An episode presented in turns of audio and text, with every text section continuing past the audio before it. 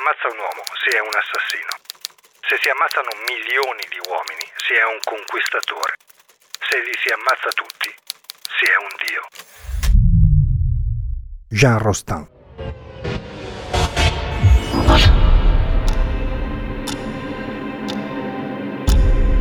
L'Italia è stata teatro di crimini feroci e per molti di questi non è mai stato trovato il colpevole. Non è mai stato trovato il colpevole. Noi ve ne raccontiamo una parte.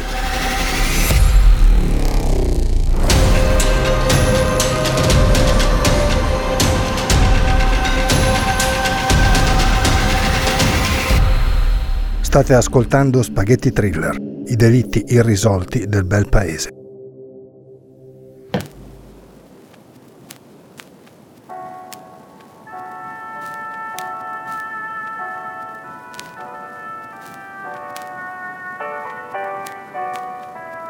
Napoli è mille colori, cantava Pino Daniele. Sì, ma anche mille paure, la voce delle creature che sale piano piano e tu sai che non sei solo. Napoli è unica, inimitabile, da sempre e per sempre. Il mare, il sole, i luoghi comuni che a volte l'accompagnano, tanto comuni poi non sono. Basta guardare il panorama della città dall'alto, da Posillipo, Castel Sant'Elmo, l'eremo dei camaldoli e restare estasiati a bocca aperta, lo splendore del golfo, dei colori, degli odori. Non è possibile, pensi, che in mezzo a tanto stupore possa accadere qualcosa di terribile. Invece accade. Nel nostro caso accadde. Per raccontare questa storia, una delle più nere e sanguinose mai accadute nell'Italia della brava gente e del dopoguerra, dobbiamo tornare indietro negli anni, esattamente all'anno dell'ultima edizione di Canzonissima, vinta da Wes e Dori Ghezzi con un corpo e un'anima, all'insediamento di Margaret Thatcher a capo dei conservatori inglesi, al termine della guerra del Vietnam e, a casa nostra, alla parità tra coniugi finalmente sancita e all'introduzione della comunione dei beni, giusto per citare qualche fatto importante di quelli entrati nel ricordo di tutti.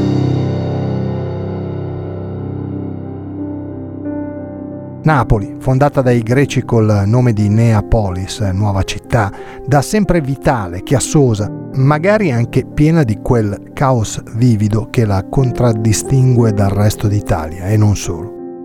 La parte alta di Fuori Grotta è zona residenziale del capoluogo campano, così chiamata per il suo collegamento a Mergellina fatto, in molti casi, da passaggi attraverso grotte, alcune dei quali ancora oggi percorribili.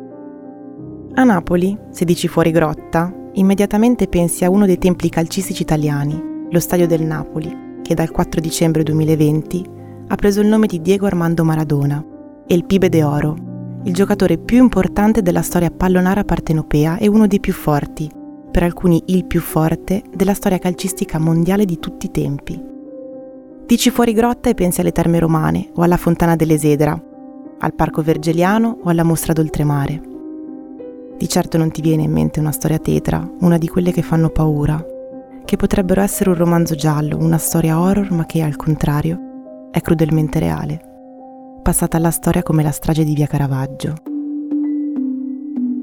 Una via abitata dalla media borghesia napoletana, una via dove la violenza è un termine che si sposa poco con i palazzi, le famiglie, i professionisti che la frequentano. Una via fatta di tranquillità e serenità, un luogo felice dove riposare la sera insieme ai propri cari.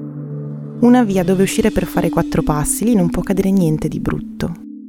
Invece, nella parte alta di Fuori Grotta, nella via Caravaggio, può succedere di tutto. Al 78 di via Caravaggio per l'esattezza.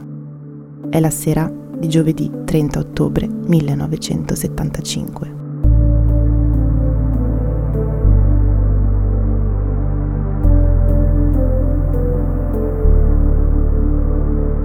Nel condominio, abitato da una sessantina di famiglie, tutto sembra trascorrere come sempre.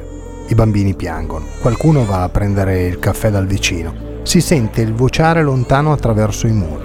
Una serata come le altre, dove il tuo appartamento ti appare come una fortezza inespugnabile, grazie anche a quanti ti circondano. E poi vivi al quarto piano. Come può qualcuno penetrare in casa tua, farti del male e uscirne senza che nessuno lo veda? Lo noti? No, non può. Quindi rilassiamoci pure e mangiamo qualcosa. Comincia a essere tardi e c'è anche una trasmissione che vorrei seguire in televisione. Questo deve aver pensato Domenico Sant'Angelo, per tutti Mimmo, che al quarto piano di un appartamento di via Caravaggio 78 ci vive, insieme alla seconda moglie, Genna Cenname, di professione ostetrica, ma precedentemente insegnante, carattere duro, a tratti spigoloso, e alla figlia di lui, Angela, nata dal primo matrimonio di Mimmo, terminato drammaticamente con la morte della moglie a seguito di una iniezione sbagliata, così raccontano le cronache dell'epoca. Angela è impiegata all'INAM, Istituto Nazionale per l'Assicurazione contro le Malattie, voluto dal governo Mussolini nel 1943 e soppresso nel 1977, sostituito dall'INPS. A completare il quadro familiare un cagnolino, uno Yorkshire di nome Dick.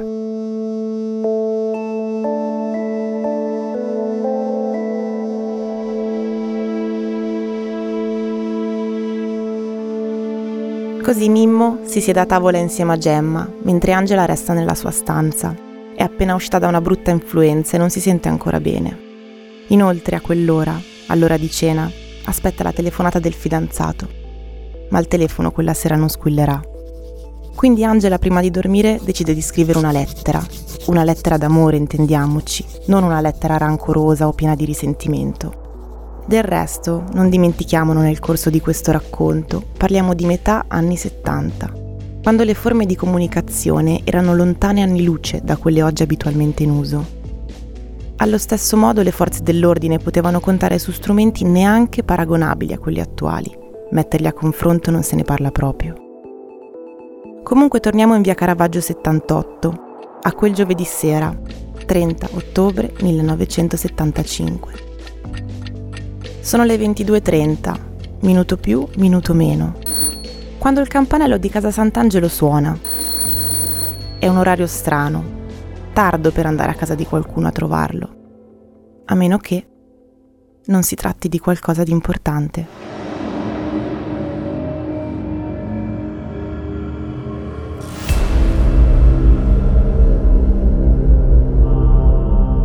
Eppure Domenico, anzi Mimmo, apre la porta e fa entrare l'ospite. Questo può farci ritenere che il signor Sant'Angelo non avesse nulla da temere dal visitatore serale, altrimenti, racconta chi lo conosceva bene, non avrebbe aperto nemmeno la porta e si sarebbe liberato della persona in questione con una scusa qualsiasi. Quindi abbiamo già messo un punto fermo nel nostro racconto. Di chiunque si tratti, chiunque abbia suonato quel campanello, quel chiunque aveva rapporti stretti con la famiglia Sant'Angelo o, perlomeno, così intimi da poter varcare la soglia dell'appartamento a un'ora insolitamente tarda. Mimmo è uomo severo, un padre vecchio stampo, di certo non avrebbe permesso a tutti di frequentare casa.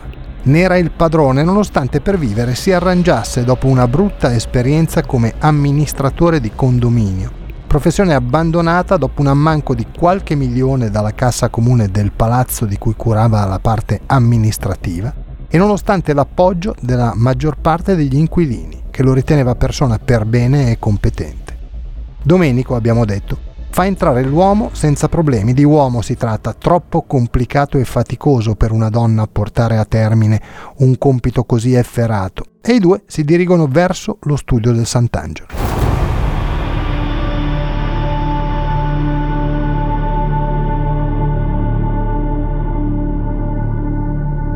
Qui non conosciamo il motivo, possiamo solo formulare ipotesi. Capita qualcosa che fa emergere, in tutta la sua violenza, la furia omicida dello sconosciuto, il quale, probabilmente al termine di un alterco, oppure opzione mai scartata del tutto, scientemente e con una lucidità che terrorizza, afferra un oggetto contundente dal tavolo di Mimmo e colpisce Domenico al capo, fino a tramortirlo. Dopodiché secondo le ricostruzioni più recenti, corre verso la cucina dove si trova Gemma, intenta a rassettare il locale prima di recarsi a letto. Colpisce anche lei fino a farle perdere i sensi. Ma la mattanza non finisce qui. Il killer si dirige verso la stanza da letto di Angela. I due, con ogni probabilità, si scontrano sulla porta della camera, visto il leggero ematoma che il medico legale trova sulla fronte della ragazza, non compatibile coi colpi ricevuti in seguito, e colpisce anche lei, violentemente. Una volta resi inermi tre, l'assassino torna in cucina e prende un coltello, che più tardi laverà in tutta tranquillità, ricominciando il suo giro di morte. Taglia la gola prima a Mimmo nello studio, poi in successione a Gemma, infine ad Angela. Una vera e propria carneficina. Un massacro. La scena è drammaticamente questa. Nello studio c'è il cadavere di Domenico Sant'Angelo, in cucina quello di Gemma e nella camera da letto Angela. Anche il cagnolino, Dick, non viene risparmiato con ogni probabilità viene ucciso con due colpi in testa subito dopo Domenico, dal momento che si trovava nello studio insieme ai due.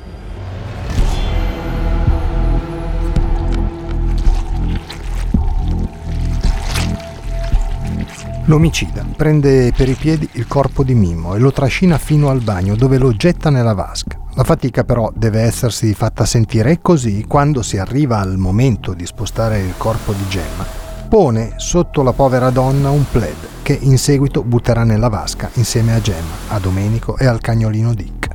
Angela invece viene avvolta con alcune coperte e lasciata sul letto. Saltiamo con la nostra storia al mattino dopo, venerdì 31 ottobre 1975.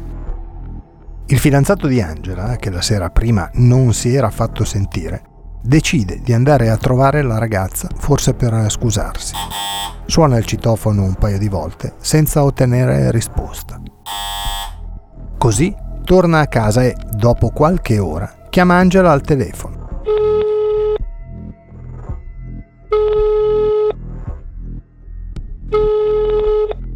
Ancora silenzio. Sicché il mattino dopo, primo novembre, va direttamente a casa della ragazza. Suona il campanello ma non sente alcun rumore, nulla, solo un gran silenzio, nessun trillo. Scende le scale e si reca al box della famiglia Sant'Angelo. Qui nota che la macchina di Domenico, una lancia Fulvia Amaranto, non c'è. Così pensa che siano usciti tutti insieme e rientra a casa sua. Qualche giorno dopo, però, avverte i familiari di Gemma. L'assenza si stava prolungando oltre il lecito. Inoltre anche la direttrice della clinica dove Gemma lavorava si preoccupa per la mancanza della donna scomparsa senza aver lasciato notizie, senza un certificato medico. Insomma, scomparsa nel nulla, senza spiegazione. Però, dai primi sospetti alla denuncia ai carabinieri della sparizione dell'intera famiglia Sant'Angelo, passano altri giorni, esattamente nove. Nove giorni da quella sera del 30 ottobre.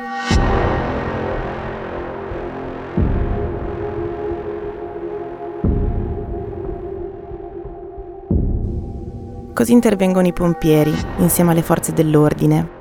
Il primo pompiere a entrare nell'appartamento al quarto piano si accorge immediatamente che la luce è stata staccata e c'è del sangue a terra. Ma la puzza è così forte da farlo uscire per rientrare più tardi, con mascherine idonee alla respirazione. Appena la luce viene ripristinata, il quadro generale assume contorni drammatici e terribili. Quel sangue, notato dal primo pompiere che entra in casa Sant'Angelo, è un mare di sangue che si trova sparso per tutta la casa. Ci sono due strisce ben delineate. La prima dallo studio di Mimmo al bagno, la seconda dalla cucina al bagno, molto più ampia. Una scena raccapricciante, resa ancora più terribile quando, aperta la porta del bagno stesso, si vedono i corpi di Domenico e Gemma, uno sopra l'altro. Nel mezzo il plaid utilizzato per trasportare la donna. Il cane, ritrovato in un secondo tempo, è sotto l'uomo, avvolto in una coperta leggera. Angela invece è sul letto, come abbiamo già raccontato. Dalla casa mancano alcuni contanti, trafugati dalla borsa di Gemma, e una pistola del Sant'Angelo, regolarmente denunciata e mai più ritrovata. L'appartamento è pieno di sangue. Sangue dappertutto, in ogni dove ma si tratta del sangue delle tre vittime. Fatta eccezione per una macchia che viene ritrovata su un davanzale. come se qualcuno si fosse appoggiato senza guanti. Però non ci sono i mezzi di oggi e non è possibile confrontare il DNA con quello contenuto nei database delle autorità.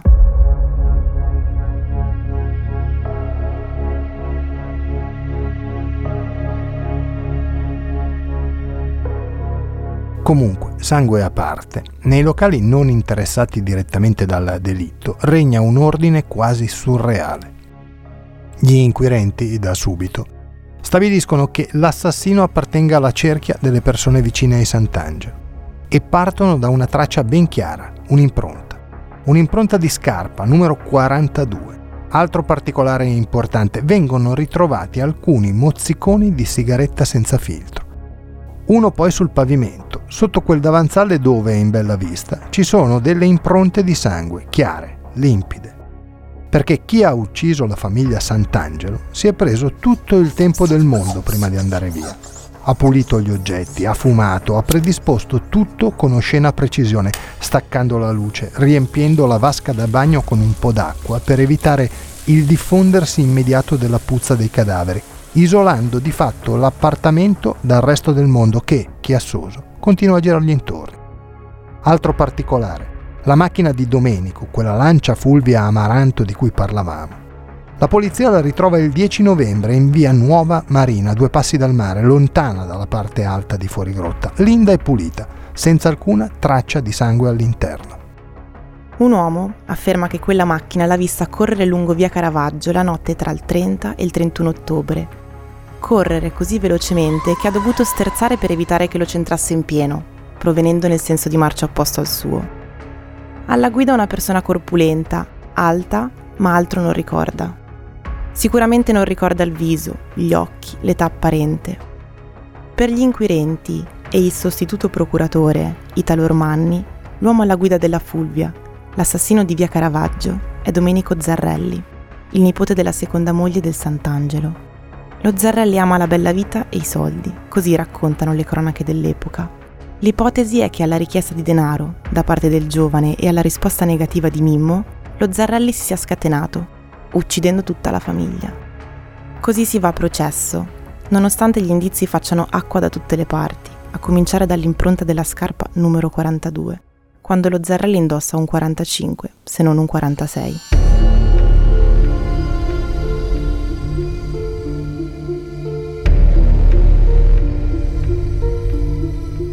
Però, buchi a parte, il 9 maggio 1978 Domenico Zarrelli viene condannato all'ergastolo, ma il 6 maggio 1981, a seguito di numerose prove richieste dalla difesa e a favore dell'imputato, viene assolto per insufficienza di prove. Poi, luglio 1983, assolto con formula piena per non aver commesso il fatto. Infine, 18 marzo 1985, la Cassazione conferma il verdetto. Domenico Zarrelli non ha nulla a che fare con la strage di Via Caravaggio. Bisogna ricominciare da capo, dieci anni dopo. Nel 2015 il GIP del Tribunale di Napoli, Livia De Gennaro, decide per l'archiviazione del caso usando termini molto duri rispetto all'attività della Procura partenopea. Sono passati 50 anni. Domenico Zarrelli nel frattempo è diventato un avvocato presso il Foro di Napoli e dell'assassino di via Caravaggio 78 nessuno sa nulla. Nessuno continua a non sapere nulla.